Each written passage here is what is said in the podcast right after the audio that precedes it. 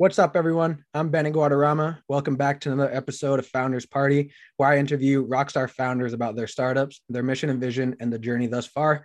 Today, I'm very excited, very happy to be talking to Tom Ward, who's the co-founder of Epoch Boats. Tom, how are you doing today? I'm doing great, Benny. Thanks for having me on Founders Party. Really excited to be here, and I'm looking forward to our conversation. How are you doing? Cool. I'm doing great. I'm doing great. Excited to talk to you. Uh, thankful that you came on the show, and you know you get to tell us a little bit about what you're building at Epoch Boats. Um, actually, Tom and I met yesterday on the metaverse. Everyone uh, on Gather.town, so that was cool seeing each other um, as little characters, and uh, and it was great. But yeah, uh, excited to hear what you're talking about. So for our listeners, just to get started, uh, for those who haven't heard of Epoch Boats, what are you building? Yeah, so um, Epoch Boats, we're a climate tech company that builds really cool boats. And kind of before I get into the, the specific details of what we're building, I always like to frame a startup as what problems are we solving, right? Because that's the most important thing that matters to our mm-hmm. customers and, and to our ultimate success. Um, so a little bit of background on, on Epoch and, and how we approach the problem. I think there's always two kind of schools of thought on how a startup originates. And one is that you've got an outsider who comes into industry and they've got a brand new set of eyes and they do some really cool things and you know quote unquote break the rules. And then you have the incumbent who's been in the industry for a while and they come across some kind of special knowledge or special advantage and they use that to kind of shift the paradigm. So at epoch we 100% fall in the latter category. Uh, me and my co-founding team are all lifelong boaters we have over 50 years of combined experience on the water, owning boats, using them as customers. And we're all also marine industry professionals, having worked at a combination of startups and larger companies. So we've got a couple of decades of professional experience backing us. And uh, you know, one of the big risks if you're an incumbent like that is you can become blind to the problems that your customers have. Mm-hmm. You know, when you're working at bigger companies and making a lot of money, it's really easy to just say business as usual, right? The POs are coming in. Right. So when we founded Epoch, we kind of took a step back and said, let's pretend that we're new to this space. Let's pretend that we don't have all this knowledge and all these connections. And we're just going to kind of take a first principles approach and look at what the problems are. So we did that and we boiled it down to one overarching problem, which is boating is great, but boat ownership is not so great. And you know what that really means, and we deconstruct it is everybody loves being on the water. You know, whether you're out there water skiing or fishing or just going for a night cruise and kind of having some charcuterie and wine, it's awesome. But then when the boat gets back to the dock, the owner of that boat has a whole bunch of chores they have to do and a whole bunch of problems. And you know, these problems really fall into three main categories. The first and, and most important to the boat owner is just the general hassle of boat ownership. The second is the cost. And then the third is environmental impacts. And at Epoch, we're addressing all of these. So, you know, hassle, there's, there's actually a phrase that ties the hassle, you know, if you're a boat owner, and that's the two best days of a boat owner's life are the day that they buy their boat and the day that they sell it and it's and it's true. I mean i'm a boat owner and you know the day i bought it was great and we get on the water and we're having so much fun. And then before i know it i'm winterizing it and doing oil changes and paying for fuel and it's in the shop and there's carb rebuilds. And you know it's just it's a hassle. It's something you always have to be thinking about and preparing for. And it's absolutely worth it. Don't get me wrong but it's still there. And if we can fix that it makes it it'll make it better for a lot of people.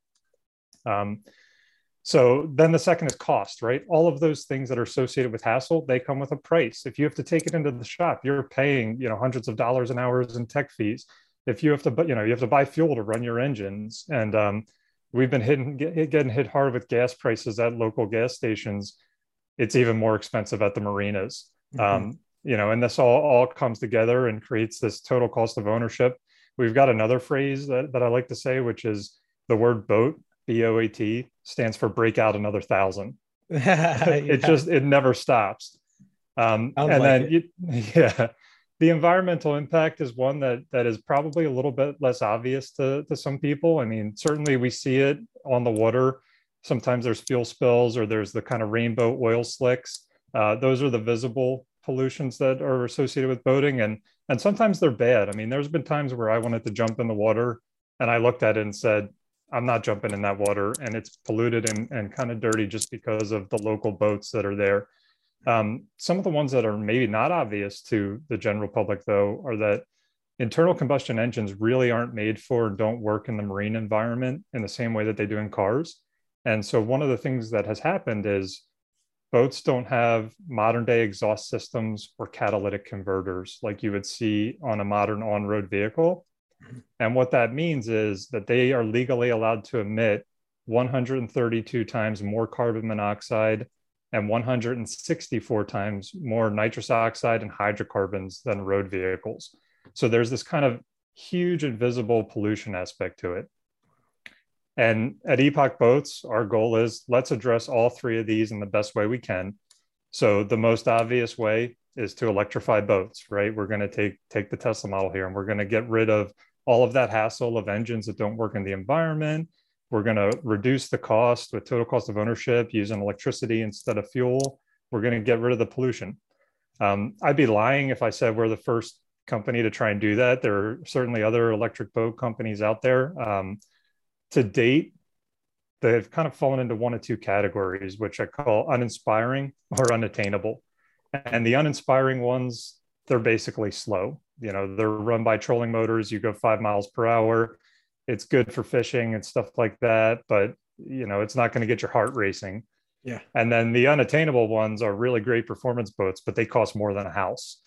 And so what we're doing at Epoch specifically on our product, we're building low maintenance, high performance, attainable, cost effective boats that everyday Americans can buy. Um, we're launching this spring with 14 to 18 foot skiff style boats. They're great for freshwater and inshore use. We've got a product roadmap over the next couple of years to take us into you know all the categories of really popular boats. Mm-hmm. And um, you know one of the things that we think about as we develop our roadmap and every product that we put out there is we want every one of our boats to pass the villain test which you know I, I, can explain that a little bit if you if you want to or or yeah yeah I I have no idea what the villain test is so that'd be great. Okay sure. So, so the villain test, the idea behind it, and it came from a VC called Collaborative Fund, and it's they're they're pretty environmentally focused, but they said, you know, we've got all these startups that are coming to us with these products that are environmentally focused, but they're just not as good as the existing product on the market, and they created this villain test, which is think of a bad guy from a movie, like a Bond villain or something, mm-hmm. and think of the products that they would buy. They're going to buy products that are purely self-serving best of the best. You know it's got to get your heart racing. It's got to be exciting. And mm-hmm. you know collaborative fund said we want to invest in companies that their products have good environmental impact and they pass the villain test. Um, and it's something that you know we we came across as we were creating epoch and building out the company and said this is awesome like it's so great that these guys came up with this and published it and you know we're going to make that part of our core and part of our identity here definitely that's interesting that's super cool. Um, I thought I, I saw yesterday on Twitter, you posted you were busy uh, building that prototype, and um, it you know it, it, all the pieces I can already kind of see like how it's going to look based on there. You also show an image of I think what you would want it to look right. And it's really it's, it looks really cool. It looks like it can really just zoom through the water.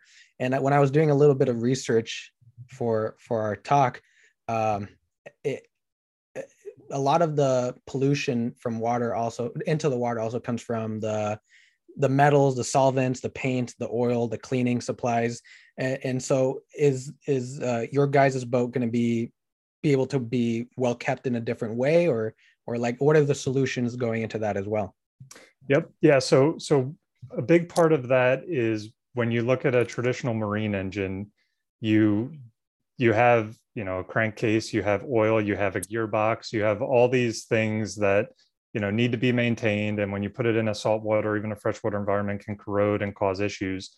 And the nice part is that when you go to an electrified solution now you you can get rid of the gearbox right? We can use brushless motors and direct drives and we can take away a lot of those issues that have to do with you know needing to flush out the engine system or or needing to do oil changes and things of that nature um, there's still there still is a balance that has to happen with some of the other ones, particularly for cleaning the exterior of the hull, mm-hmm. um, mm-hmm. because we have issues with uh, invasive species. And you know, one of the things that happens a lot while boating is an invasive species like zebra mussels will attach to the hull of a boat. And if you pull your boat out and then you go drive, you know, a couple hundred miles to Michigan, if you were in Pennsylvania, now you've taken those zebra mussels into Michigan and introduced them there. So, um, you know, there's there's a level of runoff that we're not going to be able to get away from because you know in some instances the cleaners that we use are less harmful to the environment than mm-hmm. transporting invasive species around. Uh, but yeah we certainly certainly have an advan- an advantage where we're not going to have quite as much pollution related to that type of maintenance. Cool cool. Sounds sounds sounds interesting. Um and i imagine since you're building on your prototype you're still um, you're probably building out potential customers talking with potential users. Um, you know, maybe, you know, uh, tell us a little bit about how you're reaching them. You know, do you know these people already? Are people coming to you, or how are you finding uh, people that might want to buy an Epoch boat? Yep. So we're we're leveraging every channel that we can right now. Um, you know, Epoch is based outside of Philadelphia in Pennsylvania, and uh, I I looked at the weather like two hours ago, and it was 28 degrees. So the, the first thing I always look at is I want to meet the customers where they are, which means going to marinas, going to docks, being on the water. We're not doing that today. In fact, you can't be on the water. You're you're on the ice. Yeah, right. Um, but we're reaching out through you know kind of traditional channels, Instagram, Facebook, Twitter, all of that mm-hmm. stuff. We're reaching out through industry contacts. Um, you know, being a boat builder, we actually have two two paths to market. One is the B2C path, which is the customers that we're reaching out direct to. And as we get into warmer weather, we're going to start doing demo days with our early prototypes and you know traveling around the key areas of the country and letting people get rides and everything. Yep. Um, and then the other level is kind of the B2B to C model. So there's boat dealers all over the country, and you know we sell to them, and and then they sell to the end user. Um, so we're we're looking to leverage both models. Um, particularly in areas where we can provide great customer service. That's where we want to be pure B2C. And then in areas where it's harder for us to access and it, it would be better to have a dealer partner with boots on the ground, that's where we're looking to leverage the dealer model. So, you know, right now it's a little bit hard to reach our B2C customers, but all the dealers are open and, you know, we're reaching out to them, a lot of which we know just from our previous history in the industry. Um, and yeah, we're just pushing it that way. Sweet, sweet. Uh, sounds like you got a good approach going, uh, talking to potential customers. Um, someone, as someone who doesn't own a boat, has never owned a boat, my dad always said it looks like too much work.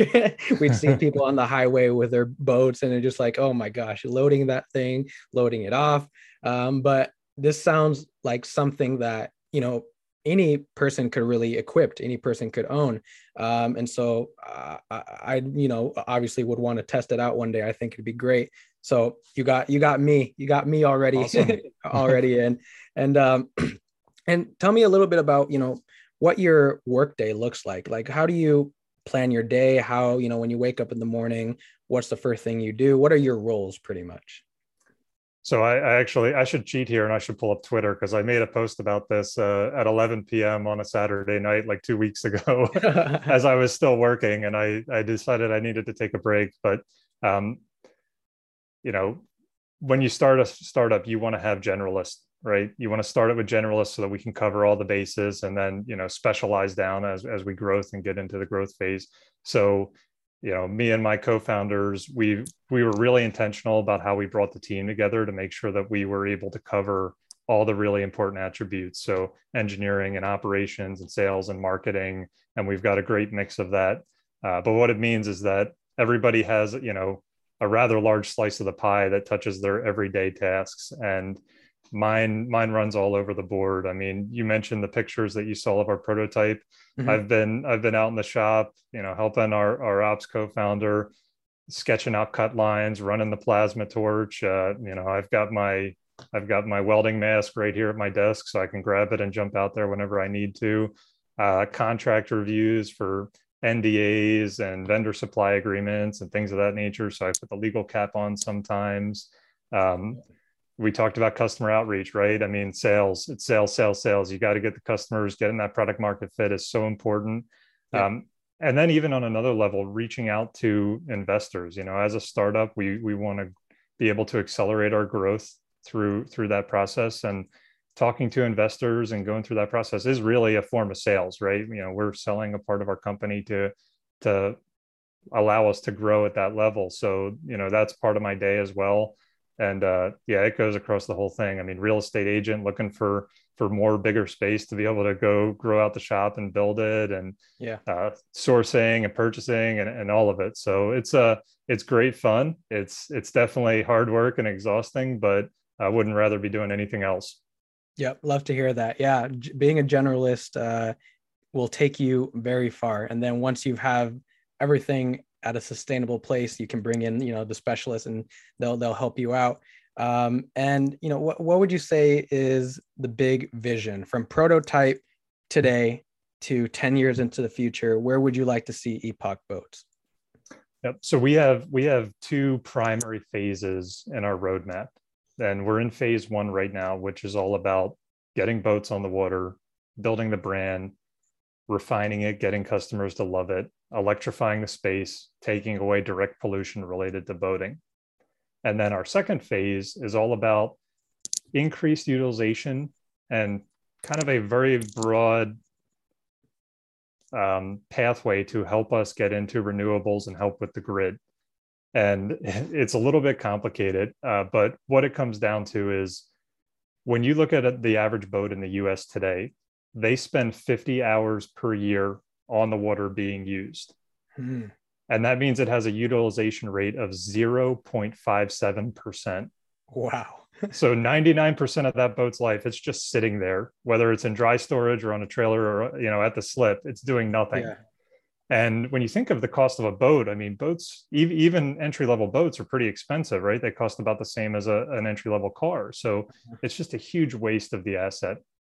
And started thinking about this and said, man, if we're electrifying boats and they're an underutilized asset, and we focus on boats that you can trailer back to your property, or even if it's at a marina and plug it into the grid, we can do a really cool thing here where instead of you know buying an electric boat and buying a tesla powerwall you can just buy an electric boat and it'll serve as your tesla powerwall for that other 99% of the time and mm-hmm. that's what our phase two is all about how do we take this utilization from 0.57% to almost 100% and you know there's a lot that's going on in the climate tech scene with long-term energy storage and how we're going to make it so that you know we can power the grid with solar panels but still have energy available at night.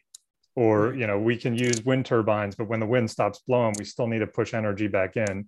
And you know this is one way where we see an opportunity to help that. Um, now you know from the size of the boating market we're not going to be we're not going to be the biggest player in the space but we see it as something that can you know put a couple of drops in the bucket so to speak yeah yeah that's a that's a crazy statistic uh, you know i it's it's crazy that something can be sitting there for such a long time. I I I think that people would be using it a lot more. Um, but and so yeah, and like you said, it's a large industry. I think last time I checked, it's like at forty six billion dollar. It's the boat building or uh, one of those industries, boat building, and it's it's a big industry.